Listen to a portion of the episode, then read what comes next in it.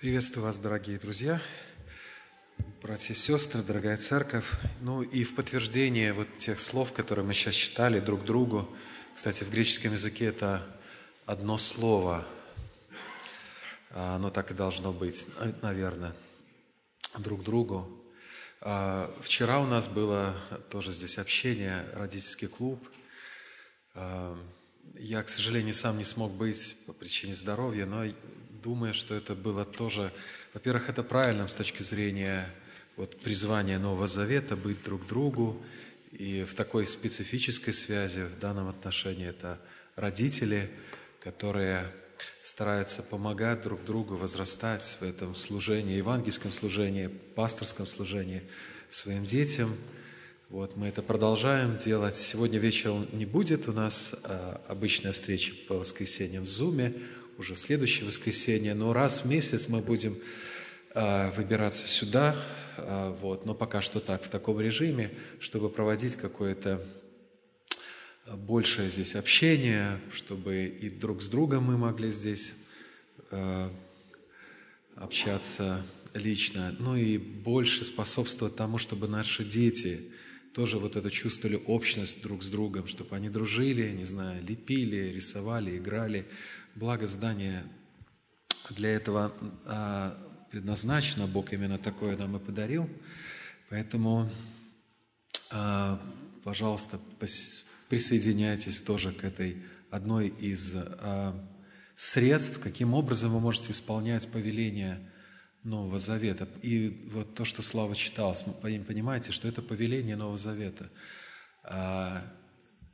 мы не должны здесь быть такими, как царями или господами, сами принимаем решения. Хотя, конечно, мы должны стараться, чтобы люди стремились к этому, сделать все хорошо и качественно, стараемся в силу наших даров или возможностей. Но все-таки главный мотив должен быть для каждого, чтобы стремиться друг к другу, преодолевая какие-то стереотипы, разрушая какие-то стены, не знаю, там, социальные, возрастные, какие-то еще, может быть, трудности. А причина – это Христос. Он повелевает, Он глава, а мы тело. А, он глава над телом, а не над вами лично. Он глава над телом Христом, поэтому в этом Его а, вот, право, и мы должны подчиняться, подчиняться Ему, поэтому стремитесь к этому. Это главная причина, почему мы приходим на служение, поскольку в этом Его воля, в этом э, природа нашего искупления, Он нас соединил с собой друг с другом. Это главная причина, почему мы здесь. А, ведь есть иногда времена, когда, может быть, не хочется быть здесь по разным причинам.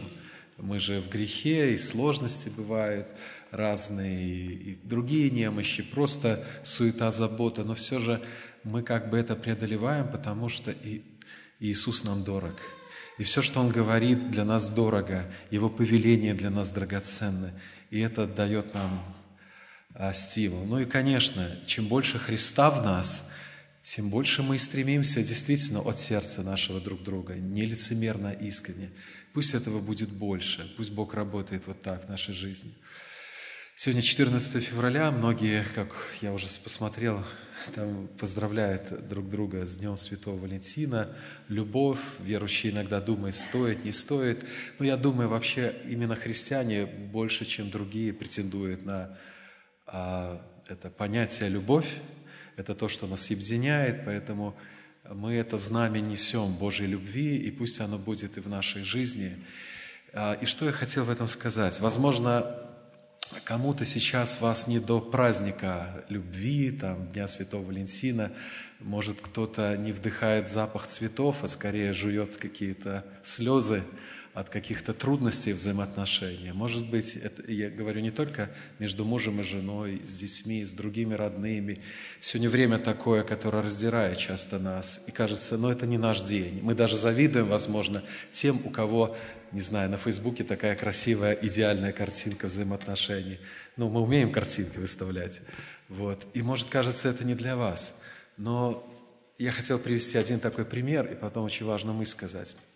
Пример, возможно, вы слышали про одну такую церковь, которая э, хотела сделать евангелиционное большое мероприятие с темой о любви. И они распространили эту информацию в социальных сетях, на плакатах, в брошюрах. И вот этот долгожданный день настал, вечер, люди пришли, чтобы услышать эту весть о любви. Но в самый кульминационный момент, когда э, служитель этой церкви должен был говорить весть о любви, электричество погасло во всем этом районе, и в здании это был вечер, получается, ни микрофоны, ничего не работало. Но что сделал этот служитель? Он зажег свечу, где-то там она у них была, и поднес к фронтальной стене здания, на котором было изображение креста. Он поднес сначала к ногам Спасителя, затем к рукам, другими словами, указал им на крест. И вот на этом закончилось служение любви, и люди в безмолвии уходили после этого собрания, на самом деле услышав весть о любви. Потому что истинность, символ любви – это даже не сердечко, это крест. А истинная любовь – это жертвенность. Истинная любовь – это никогда мы только чувствуем какой-то романтизм и эмоции, хотя это тоже хорошо, это часть, может быть, какие-то плоды, но по-настоящему суть а, библейской любви – благодаря которым живет человечество. Это, это отдавание себя. Может, любовь по-настоящему тогда, когда, возможно, вы терпите, продолжаете еще один день терпеть, когда вы снова даете друг другу прощение, снова продолжаете надеяться, несмотря на то, что, кажется, уже все потеряно. Это любовь.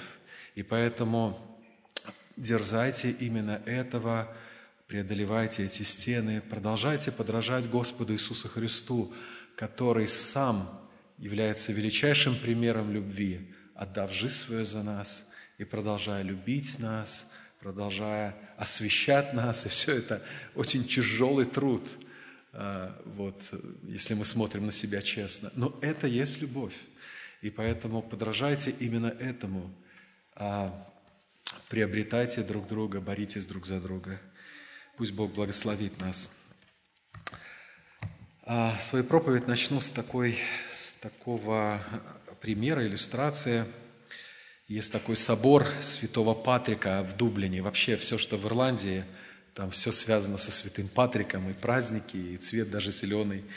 И там вот в этом соборе Святого Патрика, Патрика знаменитом есть дверь, которая а, раскрывает историю 500-летней давности. Это было в 1492 году. Две семьи, самые известные семьи, семьи Ирландии, Батлеры и Фитджеральды, начали бороться за власть в той местности, и борьба накалялась настолько сильно, что проигрывающим Батлерам пришлось укрыться в соборе. Когда Фиджеральды пришли договориться о перемирии, Батлеры побоялись открывать дверь. Но что сделали Фиджеральды, их оппоненты? Они прорубили в ней отверстие. И вы знаете, как, какое было ожидание угрозы всего. Это отверстие в этой двери, знаменитой двери. И глава их семьи протянул через него руку в знак мира. И две семьи примирились и стали друзьями. И это было большим благословением вообще для Ирландии. Вот этот пример разрушения вражды через примирение. И вот эта дверь, вам любой там а, гид будет рассказывать про эту знаменитую дверь и про Ирландию. Мне интересно, как думая об этой истории, что произошло с главой семьи Фиджеральтов до того, как он просунул руку через отверстие двери. Не знаю, может быть, вид храма, куда, упрятались, куда спрятались его враги, помог ему посмотреть и на себя, и на них совсем по-другому. И я именно с этими мыслями приглашаю вас посмотреть тоже на нашу вражду, возможно, на наших оппонентов и даже врагов, а по-другому, в свете истинной Божьей картины. Мы продолжим говорить о гневе. А, у нас такая серия проповедей – до того, как мы перейдем к пасхальной тематике, ожидаю уже Пасху, я рекомендую прослушать первые две проповеди, которые мы уже сказали, они есть на сайте. а, это даст вам полную картину. Может быть, проповедь не самая лучшая, но истины там самые важные. И я думаю, они библейские, они достойны вашего внимания, чтобы дать вам библейское учение об одной из а, важных сфер или как выражение нашей, к сожалению, человеческой жизни, когда мы гневаемся. С помощью первой проповеди вы поймете, говорил Вася, вот эту проповедь, что проблема гнева намного больше, чем мы обычно о ней думаем. Наш гнев или делает нас подобными Богу, или подобному сатане, двум самым гневающимся личностям во Вселенной. Так говорит об этом Библия. И согласитесь, вот этот, только этот библейский факт является достаточной причиной, чтобы нам глубже задуматься о гневе. Это большое перепутье перед нашим а, в нашей жизни. С помощью второй проповеди, мы говорили об этом в прошлое воскресенье, вы увидите, что проблема гнева помещает нас словно на фронт, именно в таких а, формах говорит нам Иаков о, о гневе, в гуще боевых действий. И вот, используя мудрость Якова, мы сегодня снова продолжим читать четвертую главу послания Якова, мы непосредственно говорили, я хотел бы, чтобы мы напомнили важные вещи, мы, не, мы говорили о причинах войны – а, и ими, как вот этими причинами, как ни странно, являются не те вещи, которые нам обычно не нравятся, когда мы говорим о гневе. Например, наш вспыльчивый характер или раздражающие нас люди. Но вещи, которые нам на самом деле нравятся. Притом настолько нравятся эти вещи, что ради них мы готовы вести эту беспощадную войну с теми, кто посмел коснуться этих важных вещей, что это за вещи? Речь идет о вот этих вожделениях, гидонайс, такое греческое слово использует Яков, желаниях нашего сердца, в других переводах, а, как перевод РБО, страстях нашего сердца.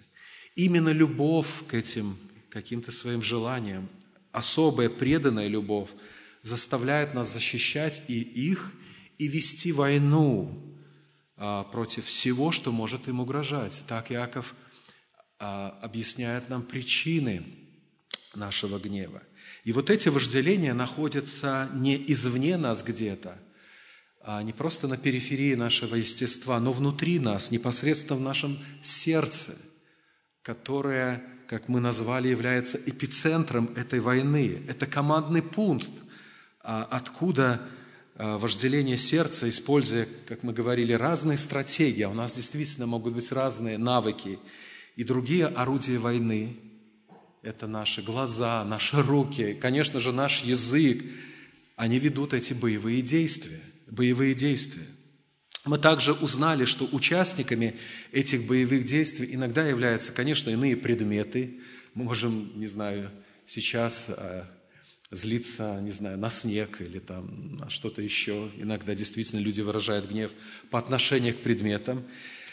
Иногда, очень часто, точнее, а, другими участниками войны являются люди, но всегда является Бог. И это самая шокирующая новость, которую нам сообщает Яков, о чем мы никогда не думали. И согласитесь, а, весь этот мир, который очень много думает о гневе, и сегодня очень много думает об этом, потому что в гнева, гнева, вражды в нашем мире сегодня очень много – Многие, так сказать, эксперты пытаются в этом разобраться, но, к сожалению, в эту картину, которую они пытаются рисовать, проблему гнева, они не помещают Бога. И это самая главная проблема вообще для человека. Писание говорит, сказал безумец свое, сердце своем нет Бога. Если вы в вашей картине, в вашей жизни исключаете Бога, это безумие, это будет вести к глупым выводам, это неправильное мировоззрение. Так вот, Иаков – ни в коем случае не делает подобного. Это богодхновенный взгляд, это библейский рентген, который говорит, что главным участником на самом деле вот этих войны является Бог. А, речь не идет о том, что буквально мы там ругаемся на Бога или машем кулаками в небо, как это делали самые отъявленные какие-то а, безбожники. безбожники. Нет, речь идет о том, когда мы отвергаем Его, когда избираем в качестве наивысшего желания нашего сердца, что-то иное, делая, по сути, это своим Богом. Но что же нам делать вот с таким библейским неприятным диагнозом? а, как нам решить проблему греховного гнева, как нам идти к примирению с Богом и людьми, что должно произойти в нас, чтобы мы протянули друг другу не факел вот в этот собор, а руку протянутую? Что должно произойти? Какие перемены должны произойти в нас? И об этом мы продолжим сегодня говорить уже в плане решения. Ведь Библия – это не только рентген, Библия – это и скальпель. Она не только дает нам правильное понимание того, кто мы есть, но и помогает нам исправиться. В этом и плохая, и благая новость Писания. Писание очень мудро. Давайте мы снова прочитаем этот текст, первые 12 стихов, а, но больше концентрироваться будем на вторую часть этого текста. Итак, я читаю Иакова 4 глава, с первого стиха. «Откуда у вас вражды и распри? Не отсюда ли от вожделения ваших воюющих в членах ваших? Желаете, не имеете, убиваете, завидуете и не можете достигнуть, припираетесь и враждуете, и не имеете, потому что не просите. Просите не получаете, потому что просите не на добро, а чтобы употребить для ваших вожделений. Прелюбодеи и прелюбодейцы. Не знаете ли, что дружба с миром есть вражда против Бога? И так, кто хочет быть другом миру, тот становится врагом Богу. Или вы думаете, что напрасно говорит Писание, до ревности любит Дух, живущий в нас, но тем большую дает благодать. Поэтому и сказано, Бог гордым противится, а смиренным дает благодать.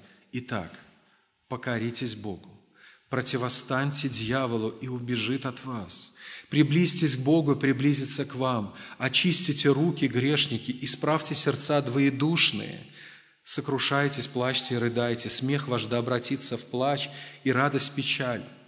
Смиритесь пред Господом, и вознесет вас. Не злословьте друг друга, братья. Кто злословит брата или судит брата своего, тот злословит закон и судит закон. А если ты судишь закон, то ты не исполнитель закона, но судья, един законодатель и судья, могущий спасти, могущий спасти и погубить. А ты кто, кто судишь другого? Перед тем, как мы посмотрим на путь исправления, давайте еще раз сконцентрируем наше внимание на то, что нам следует исправлять. Это очень важно. Вы понимаете, как э, любой врач – он не будет прежде проводить какую-то операцию, прежде чем не поймет точно и не скажет вам на это, что нужно исправлять, что нужно оперировать. Я не буду снова пересказывать значение первых стихов, но хотел обратить внимание на 11 и 12 стихи, которые также показывают нам природу нашего гнева, а также как она выражается, как она функционирует. И как бы с помощью этого текста давайте посмотрим на нашу антропологию, э, учение о человеке. Я еще раз прочитаю эти два стиха. «Не злословьте друг друга, братья, и кто злословит брата или судит брата своего, тот злословит закон и судит закон, а если ты судишь закон, то ты не исполнитель закона, но судья. Един законодатель и судья, могущий, могущий спасти, извините, и погубить, а ты кто, который судишь другого?» Вот когда Иаков а, произносит эту фразу о уникальном, уникальных Божьих атрибутах, что Он единый законодатель, э, судья, который может спасти или погубить, он ссылается на известное учение, на известный текст из Исаии. То есть а, как раз он ссылается на закон, таким образом называли Ветский Завет, чтобы показать, насколько глупо делать то, что делают члены церкви, которым он пишет. Я прочитаю этот текст. Исайя 33, 22. Есть и другие похожие тексты, но здесь очень э, яр, ярко суммируются вот божественные атрибуты. Посмотрите. «Ибо Господь – судья наш, Господь – законодатель наш, Господь – царь наш, Он спасет наш». И здесь речь идет о божественных уникальных атрибутах, иногда называют таким словом странным, прерогативах, то есть а, принадлежащих исключительно Богу. И давайте еще раз подумаем об этом. Только Бог обладает верховным правом законодателя и царя. Он определяет законы, нормы и стандарты жизни. Он определяет. Когда мне неверующие, а, ссылаясь, допустим, смотря на какие-то мои ограничения, говорят, а тебе это нельзя, я обычно говорю, а разве тебе это можно? То есть, как будто сам человек определяет нормы жизни. Нет, есть Бог, Он законодатель, Он дает заповеди. Второе, только Бог обладает верховным правом судьи. Он судья всей земли, говорит Писание. Он судья праведный. В отличие от нас, за ним последнее слово, за ним последний суд. И мы, кстати, а, движемся к этому эсхатологическому моменту в истории. Мы тоже судим, но наш суд должен быть подчинен Божьим стандартам. Только Бог обладает верховным правом Господа и Спасителя. То есть Он может наказать нас, и Он может спасти нас. Только Ему принадлежит это право. Кстати, вот известная а, для юристов законодательная, судебная, исполнительная ветви власти в обществе берут свое начало исторически от подобных откровений Писания. Только с тем отличием, что Богу единолично принадлежат все три ветви власти, но среди людей они должны быть разделены. Согласитесь, Божье сердце – способны без ущерба для себя использовать полноту власти, потому что это Божье сердце. В отличие от людей, от сердец людей, власть которых просто губит. Э, но я не об этом, я не о тем, кто извне, но на нас самих.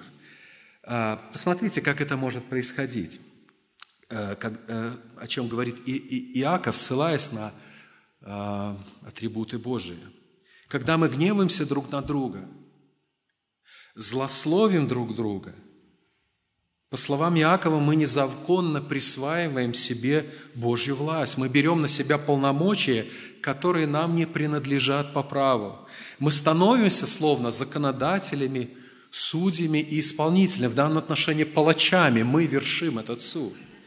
И как это происходит, чтобы Иаков, смотрите, берет великое учение и применяет его к реальной жизни своей церкви. Поэтому давайте тоже подумаю, как это может происходить. К примеру, мое сердце находится во власти идола успеха, ради которого я как законодатель устанавливаю законы или стандарты, которые люди окружающие должны исполнять. И в свете этих стандартов, как судья, я буду судить и выносить им приговор. Если приговор был оправдательный, им повезло, я дарую им мир – если же приговор был обвинительным, то есть они не исполняли мои заповеди, не, не, со, не, подход, не исполняли мои стандарты, тогда я как палач буду их наказывать. И избирать, как я говорит Яков, для этого наилучшие стратегии и члены своего тела, чтобы наказывать их. И, или другой пример, только теперь немножко подробнее, чтобы это было чуть понятнее – Допустим, мое сердце движимо вожделением признания. Это тот фактический или реальный царь, который управляет моей жизнью. И ради почтения э, ему я узурпирую власть истинного законодателя. Я сам устанавливаю законы или стандарты того, как люди должны ко мне относиться и как чтить меня.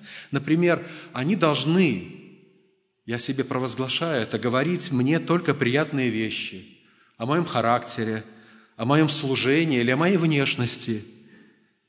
Они ни в коем случае не должны критиковать меня, разве только за то, что я трудоголик. В голове подразумевается трудолюбивый человек.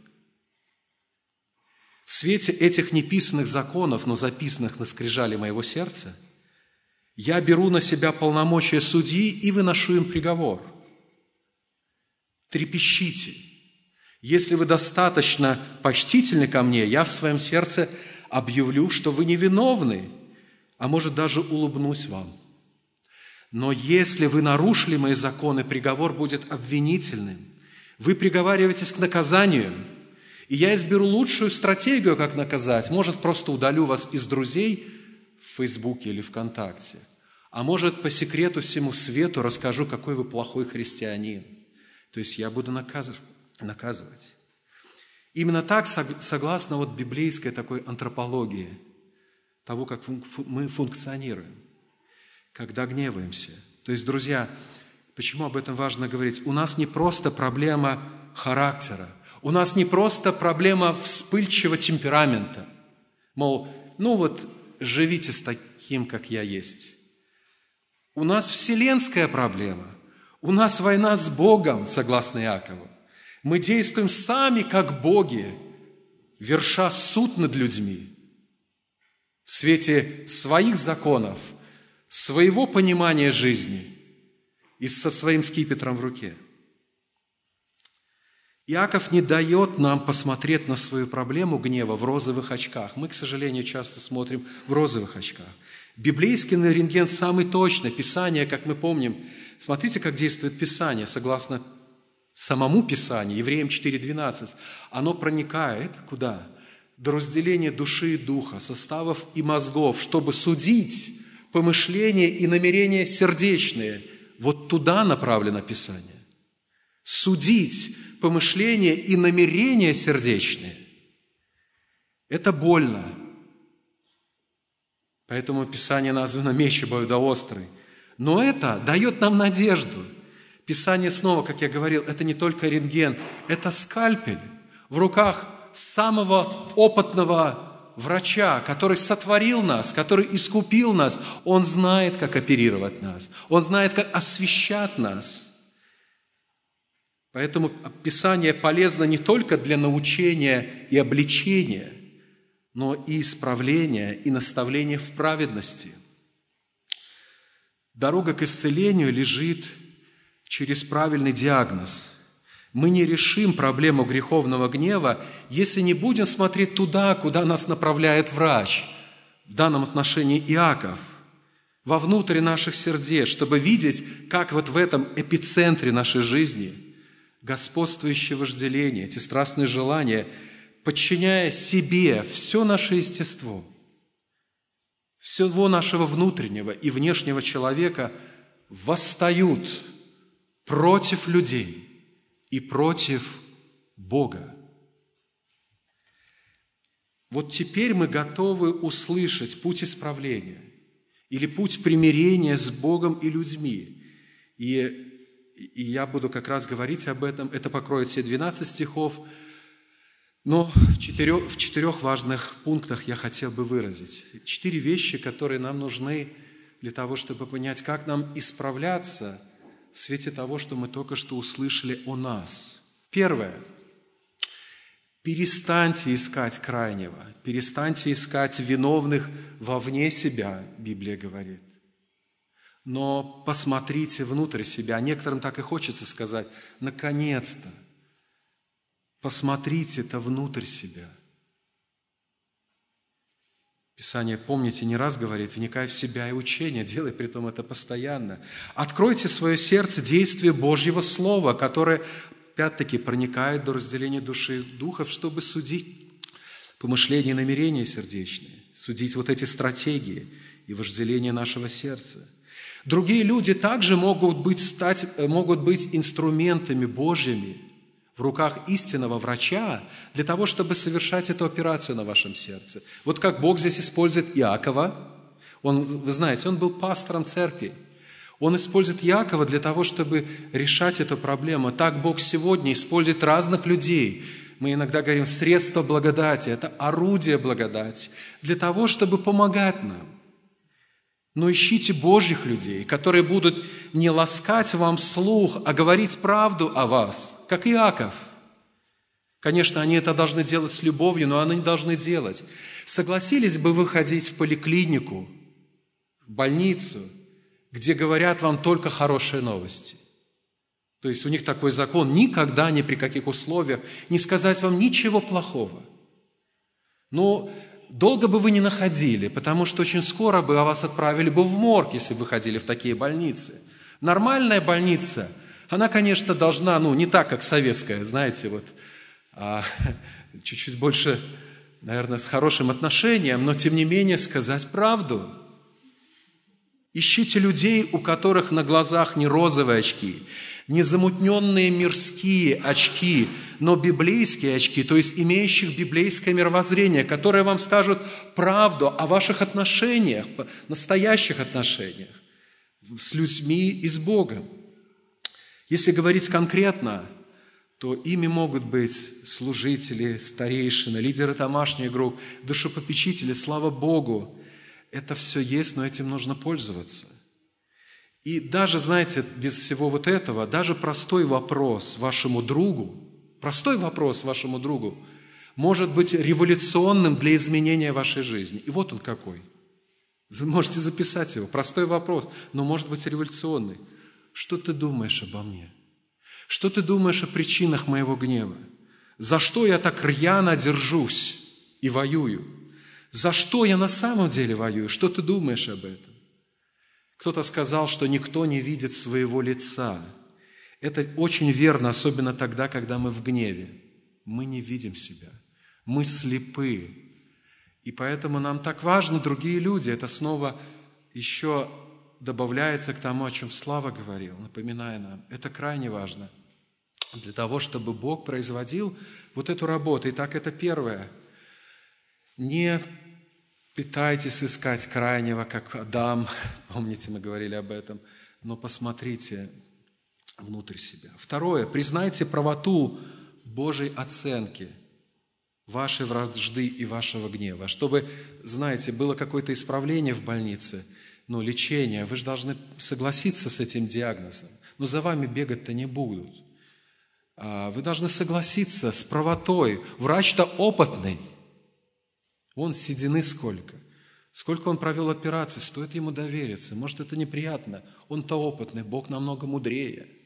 Согласитесь а, с правотой Божьей оценки вашей вражды, вашего гнева, включая то, как ваша страсть, ваше разделение, ваш идол управляет вашим сердцем и, вс- и всем естеством, и тем самым ведет войну не только с человеком, но с Богом. Без этого признания вы никогда не решите проблему гнева. Более того, вы будете навлекать на себя Божий гнев.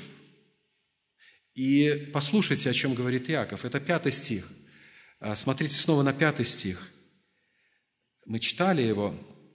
А, это после того, как, так сказать, Иаков дает нам понимание того, что мы натворили. Он говорит, или вы думаете, что напрасно, говорит Писание, до ревности любит дух, живущий в нас – это достаточно сложный текст для толкования. Очень много дискуссий идет в отношении того, как его переводить. У вас есть разные переводы, и этот стих очень по-разному везде переводится. Но в основном дискуссия ведется вокруг э, следующего. Как писать слово «дух» с большой или с маленькой буквы? В синодальном переводе с маленькой, в некоторых переводах с большой – если с маленькой буквы, то речь идет как бы о нашем духе, который очень ревнив, очень страстен, и поэтому мы так гневаемся. Э, само по себе это как бы верное утверждение, но я лично думаю, что слово «дух», как и в большинстве западных, кстати, переводов, а, нужно переводить с большой буквы. То есть речь идет о Божьем Духе. И вот почему. В Писании вы нигде не найдете буквально вот такой цитаты, как Иаков говорит – Писание говорит, до ревности любит Дух, живущий в нас. Однако, как это часто бывает в новозаветных ссылках на Ветхий Завет, Завет передается не прямая цитата Ветхого Завета, а учение Ветхого Завета в целом. То есть, когда говорится, вот говорится Писание, то речь идет об учении Писания. И вот, так вот, учение о том, что Бог ревнует нас, когда мы отвергаем Его – когда находим ему замену, очень явно в Писании. Об этом говорит все Писание, даже тот текст из Паралипоменон, который мы сегодня слышали. Бог обладает полным правом на нас, как Творец, как Избавитель. Он ревнует нас. Мы принадлежим Ему. В прошлый раз мы читали вторую главу из пророка Осии. Если вы помните вторую главу, ее, в принципе, можно назвать такой посланием, ревнивым посланием отвергнутого мужа, в котором и скорбь, и даже гнев, и слезы, и в то же время надежда. Так Бог говорит с нами. Во-вторых, вот такое толкование стиха, где дух с большой буквы, согласуется с контекстом. Вот в предыдущем четвертом стихе А люди, которые ставят свои вожделения превыше Бога, а, что демонстрируется в конфликтах, названы, смотрите кем, прелюбодеями, то есть изменниками Богу, враждующим с ними, изменниками. Следовательно, лучше стиха, э, э, этот стих читать так, как, допустим, в переводе Кулакова. Есть один из переводов такой, послушайте, как там звучит. Или вам кажутся пустыми слова Писания, что Дух, который, которого Бог дал нам, ревниво жаждет безраздельной преданности Ему. Он действительно жаждет, ревниво жаждет безраздельной преданности Ему.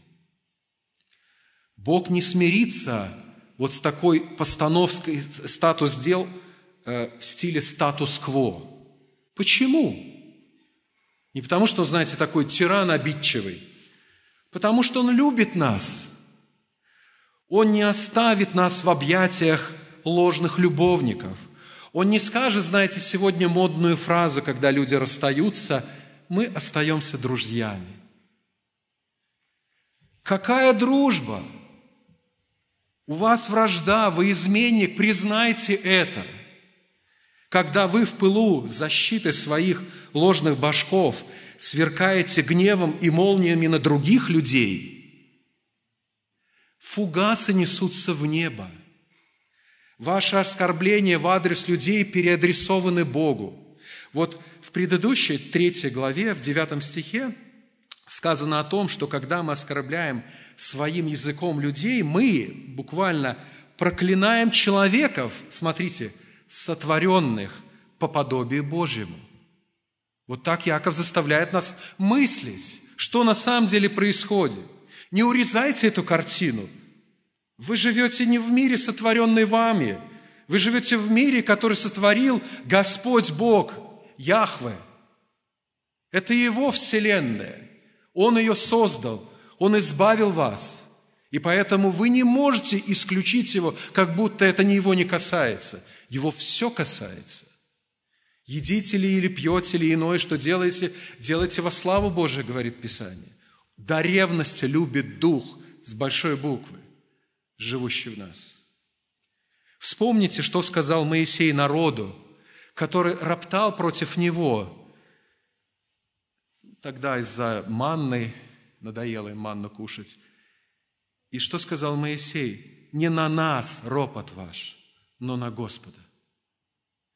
Также Бог сказал Самуилу, который был в большой печали, скорби из-за просьбы народа избрать царя, как у других народов. И Бог тогда говорит, не тебя они отвергли, но меня, чтобы мне не царствовать над ними. Вопрос у вас не с Моисеем, не с Самуилом. У вас со мной вопрос. Что-то вы возлюбили больше, нежели меня. И поэтому так держитесь за это – воюете за это, гневаетесь и проклинаете. Когда мы сражаемся с людьми за свой успех, мы сражаемся с Богом. Приближение к Богу для нас менее значимо, чем продвижение по лестнице успеха. Когда мы ведем войну с людьми за свою похоть признания, мы изменяем Богу, признание которого для нас в реальности ничего не значит. Ведь вы, вы должны осознавать, чтобы мы были приняты Богом, признаны Богом, Ему нужно было отдать своего Сына на крест. Получается, мы обесцениваем кровь Христа, когда до крови воюем за свою славу. Мы обесценим. Кровь – это ничего не значит для меня. У меня есть более шесть значим, если я до крови буду сражаться. Друзья, нам это следует признать. И далее, третье – Покориться Богу – это момент покаяния, постоянного, продолжающегося покаяния в жизни верующего человека. Иаков так смыслит о жизни освящения – продолжающегося покаяния в жизни человека. Посмотрите, сколько много глаголов покаяния в этом, в этом тексте – Седьмой стих. «Покоритесь Богу, противостаньте дьяволу». Восьмой стих. «Приблизьтесь к Богу, очистите руки, исправьте сердца». Девятый стих. «Сокрушайте, плачьте и рыдайте». Десятый стих. «Смиритесь перед Богом». Если вы заметили, здесь все о Нем, здесь все о Боге. Только с 11 стиха будет речь и пойдет речь о человеке, хотя ведь там начиналось-то с людей. Вроде бы у нас с людьми конфликт, но здесь, когда речь идет о покаянии, все о Боге. Поэтому запомните, мы никогда не изменим отношения с людьми, если не изменим свои отношения с Богом. Никогда. Разве что мы будем заниматься лицемерной дипломатией. Этому мы научились. Но по-настоящему изменения друг с другом не произойдут, если не произойдут истинных изменений с Богом. Подумайте, почему здесь столько сильных, ярких глаголов, столько призывов о покаянии перед Богом? Потому что в отношениях с Ним у нас большая проблема.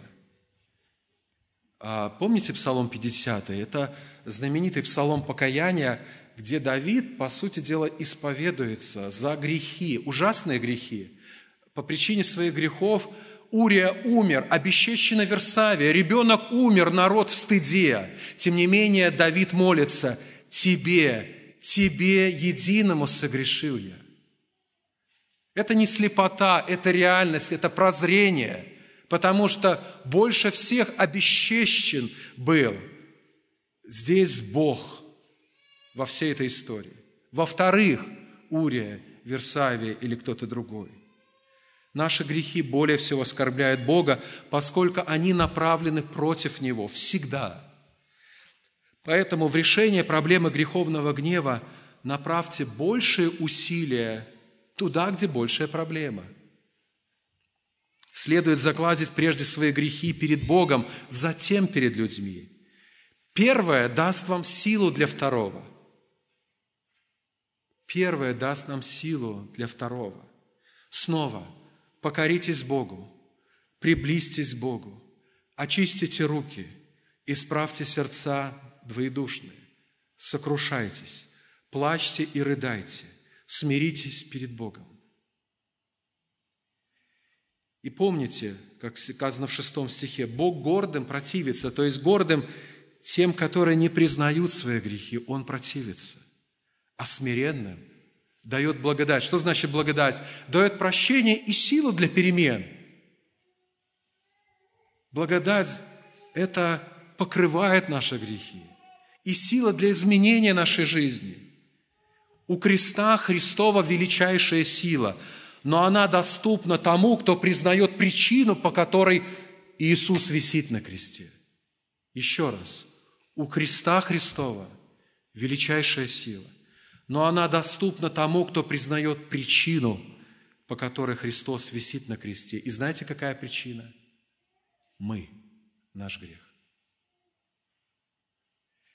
Я не буду комментировать все глаголы покаяния, но только один прокомментирую. Яков говорит, противостаньте дьяволу. Извините, но сколько чепухи от христиан слышал о том, как нужно противостоять дьяволу начиная от сжигания карт из подарков самарянского кошелька до проклятий со сцены в адрес дьявола.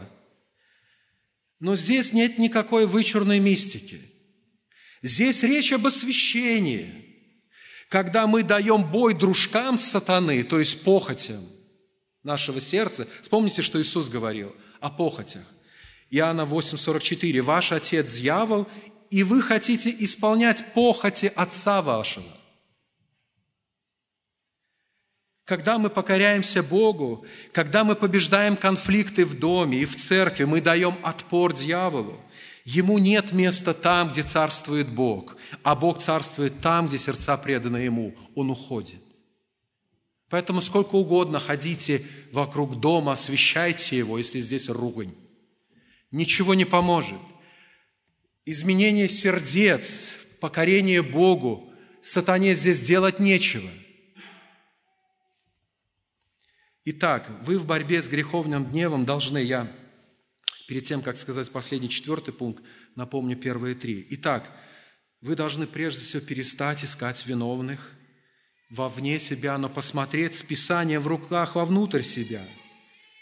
Затем мы должны, второе, признать свою вину перед Богом, признать Его праведную оценку нашего сердца. И как следствие, третье, покориться Богу покаяться перед Ним в своих страстях, поклонением которым вы заменили поклонение Ему. И, наконец, четвертое. Примиритесь с людьми. Это все не должно остаться где-то абстрактно. Примиритесь с людьми, измените свое отношение к ним. Иаков продолжает 11 стих.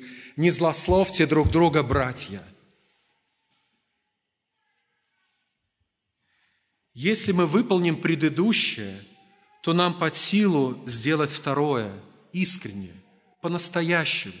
Не только внешне, знаете, мы можем пожать руку друг другу, но внутри убиваем друг друга но по-настоящему и внутренне, и внешне.